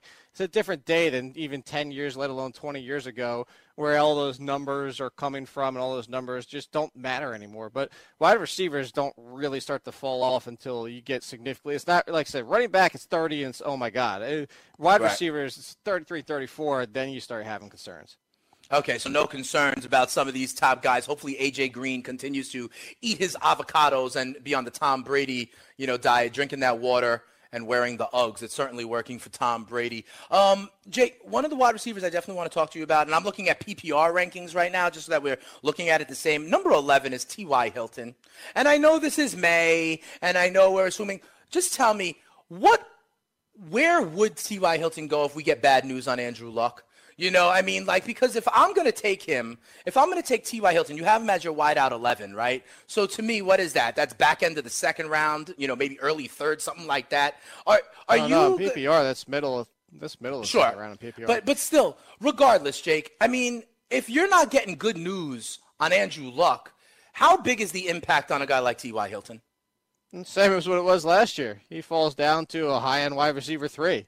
It's just it's what he is. It's, the fact is, if you have Jacoby Brissett or whatever it is at quarterback, right? You know that's he's going to be a wide receiver three. There's nothing you can do about it. It all comes down to Andrew Luck. But that's why this is why if you draft now, you have to understand what you're doing. Either one, you're getting a great discount on T.Y. Hilton because he's not going in the second round in drafts. He's not even going in the third. He's going in the fourth round or later in drafts because everybody's worried and has no idea what's going on with Andrew Luck. If you know Andrew Luck is fine in the preseason, starts playing week one you just got an amazing value because T.Y. Hilton's borderline round one if Andrew Luck is at quarterback. Uh, you know, so that's what you do is if you draft now, same thing in all fantasy sports. If you draft this early, you either potentially get a great reward or right. you potentially get something that busts out. Think about the people who already drafted and took Hunter Henry. That's just what happens. Right. There's there's a good there's an upside and downside always to drafting super early because last year at this time too, you were getting Dalvin Cook in the fourth, Kareem Hunt sure. in the seventh and the eighth. So we get to August, these guys are going in the second and third round. Yeah, I mean, it is a gift and a curse, as you say, Jake. As I look again in your PPR rankings, you know, kind of a little bit lower, looking at that back end, that back end wide receiver two, the be- the beginning of the wide receiver threes, I see a number of names that are in new places. Okay, like Allen Robinson, Jarvis Landry at 21 22, Michael Crabtree a little bit further down at 28. Um, I know you could always just check the link and that's how you rank them, but which of these guys do you think goes into kind of the better situation that gives them more of an opportunity to flourish, uh, given their new scenario and their new situation, new faces and new places out of these guys? Oh, who was the third? I thought you were just going through names. No, no, no. It was AR-15 at 21, Jarvis Landry yeah. at 22, yeah. and Michael Crabtree at 28. I said who was These the third? I heard the first two. all right, Crabtree. I'm trying to, you know, make it all, make my all general thesis for you. New faces, new places, Jake do you want the best floor? Or do you want the best situation? Like because the best floor is Michael Crabtree because Joe Flacco is going to continue to throw the ball. He's going to continue to throw the ball six yards at a time. So you're going to get a ton of receptions, but not a very high ceiling for Michael Crabtree. He's great in PPR. You want to talk about a great situation as somebody who think I could be great this year is Trubisky in his breakout season, and Allen Robinson is just way too talented, and he is truly the number one with who should eat up a ton of the shares and targets for the Bears. So I like Allen Robinson with the best situation, but if you're just talking about who should actually get great floor value in PPR, it's actually going to be Crabtree. Really? Okay, because he will be that number one option in, the, in for Flacco. You believe? Yeah, exactly. Okay, fair enough. I mean, you know, when you think about it, like Did you, you said, got me. No, no, no, no, no, no. I was not, like editing, not, edi- not editing not any articles. I was going to go into my answer and then repeat the answer. I was I did, but I was going to go into a little bit deeper because, listen, in Chicago, they're building around a lot of weapons out of Trubisky. They're trying to do the same in Cleveland. A lot of options, what I call the fantasy herd. You know, a lot of options instead of just one that you can go to week in, week out. All right, here's what I want to do, Jake. We're playing with a little bit of a different clock today, right? So we're going to have to go to break in a second. When we come back, I got a couple more questions I want to ask you about wide receivers, you know, some rookies that are out there, best situations for them. And also, you mentioned the Hunter Henry uh, injury. I saw Mike Williams at wide receiver 52 from you. I want to see if there's a potential to move him up as well. But I also got to remind people, Jake, that they can go on over to mybookie.ag. Okay, use the player prop tool. If you're sick of playing DFS where like 75, 90% of your lineup hits and that's still not good enough, you can go on over to mybookie.ag with the player props. Set your own lines, set your own props, and you could really do work. Go on over to mybookie.ag. You will get a 50% deposit bonus if you enter the promo code FNTSY. That's all you got to do. Go there, open an account, enter the promo code fantasy. You get 50% on your deposit bonus. Make the player use the player props tool, and you really uh, you're gonna start to collect your winnings. Jake, we got a poll question up as well on Twitter. I asked everybody about kind of the future of Major League Baseball rotations. Will they stay as five men? Will we start seeing a proliferation? Combination of these bullpen days? Will teams go to a six-man rotation? We've seen it with Ohtani. We've seen it with teams. I remember the last year, the Dodgers using the DL and AAA as well. What is the future of baseball? We got that poll question up. When we come back, a couple more questions for Jake around his wide receiver rankings, and then we get into Roto Cleo, where unfortunately all of us struck out yesterday. We get back on the schneid when we come back. It is Roto Experts in the morning right here on the award-winning Fantasy Sports Radio Network. Dane and Jake, keep it locked. Come on right back.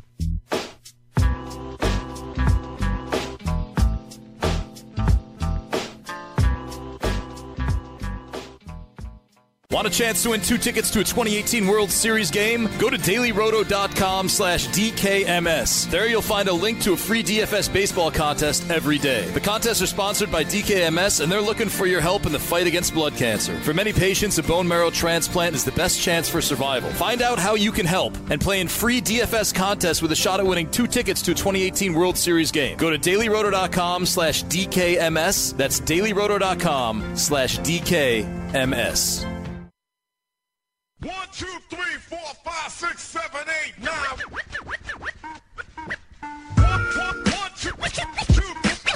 Welcome back to Roto Experts in the Morning, right here on the award-winning Fantasy Sports Radio Network. Dane Martinez and the All-In Kid, Jake Ciely. No Scott Engel today. We congratulate his son Sean graduating college. Jake doesn't.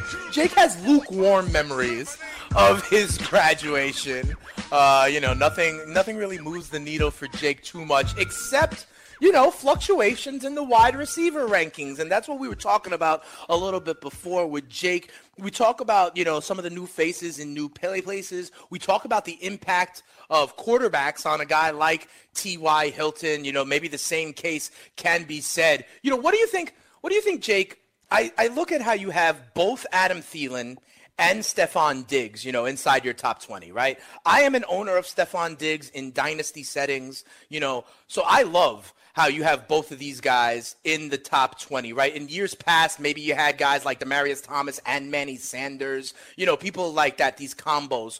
What do you think? You think both of these guys will be able to be strong even with the change to a new quarterback and the return of Dalvin Cook? Wouldn't Dalvin Cook eat into some of that production? And also, I always I always worry a little bit when there's new you know, a new scheme or a new quarterback, you think that Cousins will step right in there and it'll be a seamless transition for both these guys?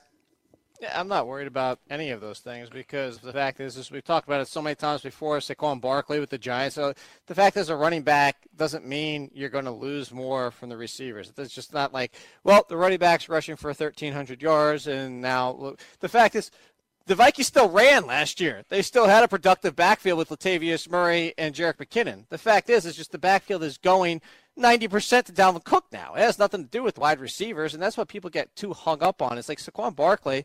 If you look at this, the fact is he was exceptionally productive in college. He's coming over and producing the Giants' backfield, which mm-hmm. had a good amount of production last year with Wayne Gallman and the rest of the. If you actually look at what the Giants' backfield produced last year, in aggregate, it, right?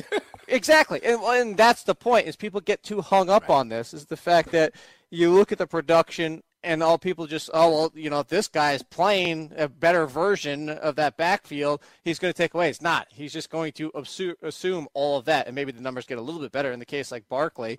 And Dalvin Cook is a great player overall but Kirk Cousins is also going to perform better than Case Keenum in the passing game. So I'm not concerned at all. I think Adam Thielen and Stefon Diggs are going to have terrific seasons. The only concern I have is knowing Kirk Cousins tendencies and the fact that he does like the slot is mm. how is the wide receiver situation going to shake out? Because if Adam Thielen is in the slot, that's even better for Adam Thielen. If Adam Thielen's outside and Taylor Gabriel, or is it not Taylor Gabriel? Is it Taylor Gabriel? Who's the, the other one? Because I know Laquon no, Gabriel Treadwell, went to Chicago. Oh, I know that's that's Michael Floyd Treadwell. over there still. No, not not Michael Floyd. Uh, Here, I'll give it to you right now. Don't worry about it. It's gonna bring it up. So oh, Kendall Wright. Kendall Wright. Thank you, thank you. Yes, I knew somebody like that. Kendall Wright. If Kendall go. Wright wins the slot job, and Adam Thielen's outside, that could actually make Kendall Wright a deep sleeper, and then hurt Adam Thielen a little bit, but not Adam Thielen's like off the chart.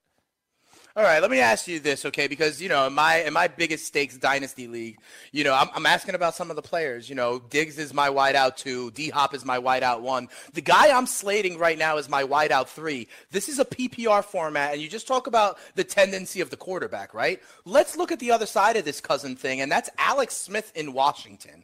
As we know, for a long time, Alex Smith has had the narrative of being someone who will not risk it down the field, the check down Charlie of it all. Started throwing the ball down downfield a little bit more last year. And when he was doing that, you know, he was like an early MVP candidate at the beginning of the season, right? He goes to Washington.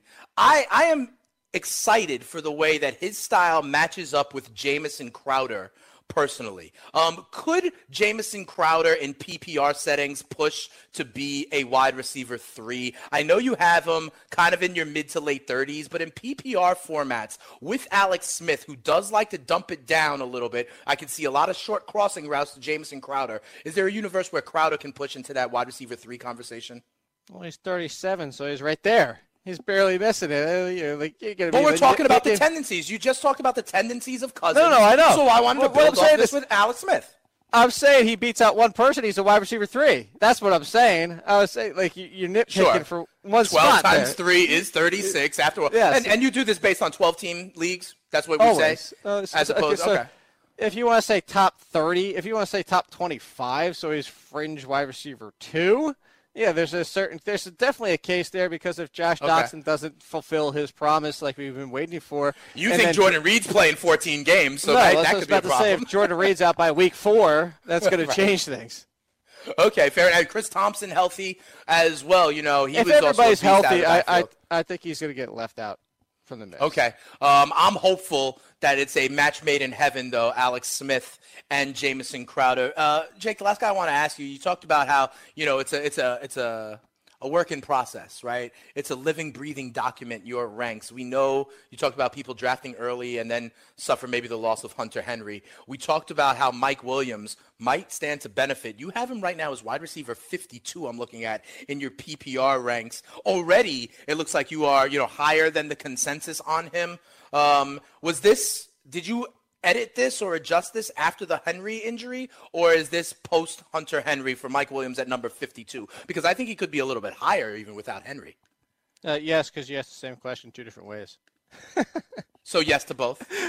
so yes, I just, so yes, he was already high before the injury, and he moved up slightly. He was already in the top 60. He moved up a few spots after the Hunter Henry injury because we talked about this before. And the time that it happened, I told you, I think Tyrell Williams is the one that benefits from Hunter Henry being hurt because Williams was going to be the one left out. Tyrell, not Mike. I guess we should just use the first name. Clarify our Williams yeah. There, yeah because people forgot about Mike Williams and that the draft capital spent on this guy because he's a terrific talent and he's a terrific red zone threat and he's a terrific big body wide receiver and he is going to be the number two. He was going to be the number two even before Hunter Henry got hurt because he's a wide receiver and doesn't care about Hunter Henry, wide receiver. So Tyrell Williams was going to get kicked to the side and see more inconsistency despite being a good red zone wide receiver in his own right. So again, to go back to that conversation we had, I think the Hunter, Hunter Henry injury helps Tyrell. Mike Williams went from about I think he was like 56 or 57, and he jumped to 52. Not this a huge jump, but it moved moved up a few spots. And honestly, if they go down the path, I believe this is more speculation right now, is why he's not even higher because there still is a chance that he isn't a true number two, and this is similar to the Seahawks, where number two and number three already, you know, almost rotate who's on the field at times, and they share that duty almost. It's almost not wide receiver by committee, but you understand what I'm saying.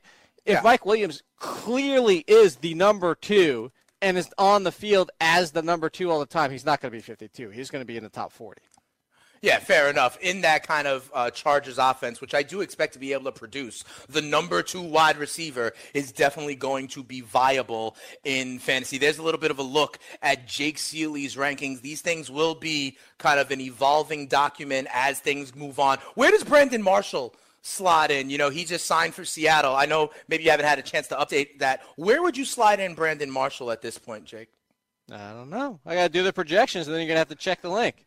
All right, fair enough. That's why it is the hashtag yeah, check it's probably, the link. I mean, when do we expect that to happen, Jake? Come on, let's crack the whip. When's your deadline over there on rotoexperts.com? When, whenever the hell I feel like getting to it, I'm working on the entire draft.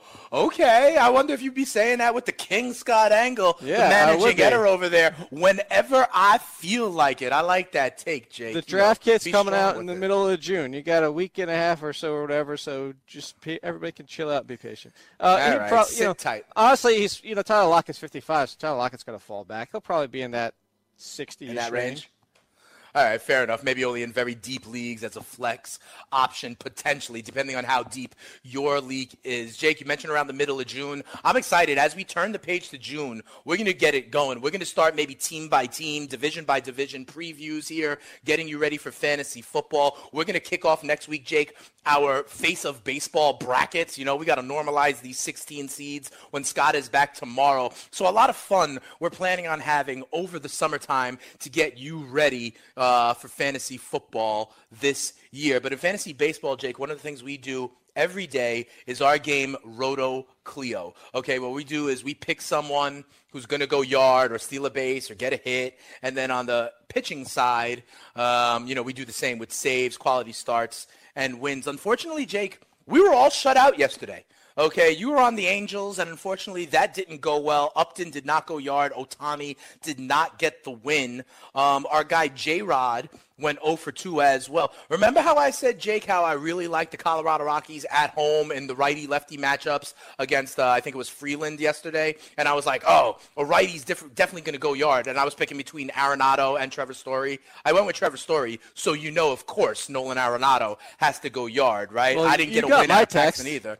I know, I know, right? And, and like JD I Martin. wanted to go bold. I was like, uh, you know what? I'm looking at the matchup. He's he's facing Sal Romano. I was like, Right. you know what? Goldschmidt's going to wake up tonight and get a home run, Yep. and I didn't do it. I should have went with it. his first home run at home on the season. Maybe Goldie's waking up all of a sudden after the, uh, you know, he's hitting 209, Jake. So sound the alarm. He could be on the upswing.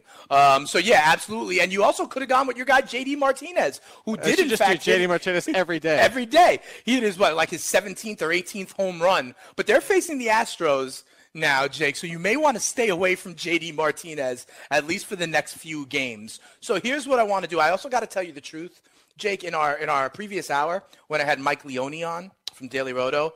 I tried to kind of use him as a resource, you know, because he knows what he's talking about in terms of DFS. He thinks that the Yankees going down to Camden Yards against Andrew Cashner. Remember, I tried to get home runs in Camden Yards against Andrew Cashner? Well, Mike Leone says it sets up really well. He likes Greg Bird to go yard today for the New York Yankees. What do you think about that, Jake? I definitely think that's interesting, especially for the fact that I just traded him away this past week, the day of. Oh, really? Yeah. And it's just a couple things happened. So Greg Bird, and then I benched. Well, I'll, I'll tell you because I'm going to save when we get to my pick. Uh, But Okay. I traded Greg. Greg, the, I'd still do the trade as of today. It was Greg Bird and two other players. They're all all three were quality players to get back slight upgrades at my two positions. It was inclu- including Gregory Polanco and Chris Taylor for shortstop. I sent Cozart, Mm-hmm. Bird, and I forget the third person. Or uh, I can't think off the top of my head. Soler? I forget. In any case, point being, the very first day, Greg Bird hits a home run, and my guy actually strikes out, goes over four. So I got negative points. So the, it's Oh, like, wow. that's yeah, that's uh, you know that's just what happens. So yeah, it's These It's things, life. these things can happen. these things can happen. So let's spin it forward, though. Uh, Jake, I'm surprised. This would be, you know, I don't know that you've gone two straight days without getting something, you know, conditional formatting to green in our spreadsheet. So where are you going today? Let's start. Uh, let's start in the batter's box. Uh, who do you like to do work today, Jake? Well, there you go. So that works. Uh, so I benched Carlos Santana earlier this season after getting frustrated because I actually had decent first base options. And Carlos Santana, that was the week he just happened to get 13 RBIs in one week. So that was very frustrating. So he woke up. So I'm doing the same thing. This so I benched Nelson Cruz this week because I had options. He is miserable, but he's on a hmm. three-game hitting streak. He's waking up, and what does he always do against lefties? He's facing a lefty tonight, and that lefty just happens to be Mike Minor. Ooh, so yeah. I'm going with Nelson Cruz to hit a bomb tonight. Nelson Cruz to hit a home run. We're going to skip Scott. I hope he gets his Roto expert pick in. Scott, what do we, uh, Jake, what do we do? You know, he's celebrating the graduation of his son. If he misses coming to post, what do we do? Do we just, uh, he just uh, takes the zero? No, we got to, so Adam Engel gets a hit. So, so if, ah, I like that. The... I like that. I like that. That's what we do. Anybody? Yeah, we go for Adam Engel in Chicago. That's his default pick. Yeah. Um, and then, if in like, fact he doesn't get it in, but everybody. We got, we got anybody that starts with a Scott today? No. I don't know. Let's look. Uh, the name that is closest Sean, to Scott. Sean Newcomb's pitching. Sonny. What about Sonny Gray? Because it's no, no, no. Sean, New- Sean Newcomb's pitching. We got Sean. That so would Sean be the close. Okay, so we can get Sean's on both sides. So Adam but, Engel for the hit and Sean Newcomb for the win. If he uh, if he doesn't. That would up. represent the joyous occasion well. I'm gonna go. Then you get Sean Engel. Yeah, yeah, yeah. I like it. You're putting two and two together and getting five. I like what you're doing, Jake. That's why he is the all-in kid. All right, Jake is going with uh, Nelson Cruz. Cruz to go yard. Listen, I'm looking at these lineups. I look at Ryan Carpenter getting the start for Detroit. I look at his 8.31 ERA, and honestly, Jake, I gotta go. I'm I'm down, right? I gotta catch up. And who have I said is having maybe the best season of all time? It's a guy I have not used yet this season. So I'm gonna take the easy route. I'm gonna go Mike Trout today. I'm gonna go Mike Trout. That's fair. Uh, I'm I'm taking the easy route. You know, if I'm gonna use the day I'm using Mike Trout, might as well be a day that he's facing someone with an ERA over eight. So I'm gonna take the easy route. I'm going with Mike Trout today. Um, I think he's going to go yard. I might even be more conservative and say that he's just going to get a hit. We shall see. But for now, let's say he goes yard. Because of the snake draft, Jake, I'm going to give you my pitcher right now as well. I talked about it with Mike Leone. You know, Kershaw is coming back today, right, Jake? And so a lot of people would be like, oh, Kershaw, put him in right away. Not so fast, in my opinion. We talked about this with Mike. When he comes back off the DL and his last couple times coming back, he may be great, but I don't know how long he's going to go. Mike Leone mentioned he's never faced more than 20 batters in his first start coming back. They've got the Philadelphia Phillies. He's got Aaron Nola on the other side. So I believe that this is a game that is going to go to the bullpens. I think Kershaw's going to pitch well. I think Nola's going to pitch well. I take the under on this game, but I also like what uh, Los Angeles is doing. Give me Kenley Jansen for a save today. So I'm going to go Trout uh, at the dish. And I'm going to go Jansen to get a save today because I think Kershaw and Nola, uh, you know, matches up as a pitcher's duel, low scoring game, and the Dodgers are going to go to the bullpen. They're not going to let Kershaw go the route in his first game back off the DL. So give me a save for Kenley Jansen. What do you got, Jake? Yeah, uh, so you you didn't go with Greg Bird or any of the other Yankees? I was going to ask that when you were on your hitter. For you didn't go any of that route after talking no. to Leone? No, because I don't want to be a homer. You know what I mean? I got other. And listen, I love Camden Yards, but I'm going to be taking them when they're home at the short porch in Yankee Stadium. All right, all right. So I'm going elsewhere. I'm going elsewhere. Where are Fair you going, enough. Jake? I, I don't like the pitching slate today. I know. That's what I was looking. That's why I went with a closer today. That's why I went with a closer today because I really don't like the slate when I see guys that I would generally like, um, they're facing another well, guy that I yeah, would generally like, like Aaron Nola, Nola, for example. Nola versus Kershaw. Exactly. McCullers is fine, but he's facing the Red Sox. So mm-hmm. I gotta tell you, I, I would attack leaning, Cashner, but not with Gray necessarily. So yeah, I, I, I was leaning towards Mengden for how well he's pitching, but also he's doing it without striking. Like he's there's something he's tricking people. I don't know what the hell he's doing out there. I don't know how. put this, I don't know how he's doing as well as he is. So I'm actually going to go with Mengden, but not for Mengden for the team, not for the quality start, not for the win. I'm going ah. for his ah. closer and Blake Treinen for my first save attempt of the year on the Oakland Athletics. This is the first time I've dug down into the save area. Yeah, I see that. You flirted with the stolen base for three points, but this is the first time trying to get three points on the hill. There you have it. We'll get uh, Scott's picks as well. I'm sure J Rod will hit us up. Hey, Jake, last thing. We only got about a minute. Game one of the NBA Finals tonight. You want to get on the radar with an official pick? Because I hear Corey's going Cleveland in seven. I'm going to go Golden State in six to win it in Cleveland. Where are you going? You want to get on the record here, Jake? Mm, I'm going Golden State and seven. Ooh, Golden State in seven to win it at home. He kind of, did you see him pause there? What that means is that Jake actually agreed with me, but didn't want to actually have the same pick. no, he wanted to be I actually think this final. himself. I, I am actually thinking that this finals could be uh, really interesting. And the pause Really? thinking who was at home in Game Six. Oh, okay. Because I was going to lean the other way. I could also see a gentleman sweep going the other way. I think LeBron runs out of gas, but we'll see starting tonight. We'll have the King Scott Engel back tomorrow for Jake Ciely, the All-In Kid. I'm your boy Dane Martinez, Speeds, the Spitting Statistician. Carton and Friends up next, right here on the award-winning Fantasy Sports Radio Network. Have a great fantasy day, players.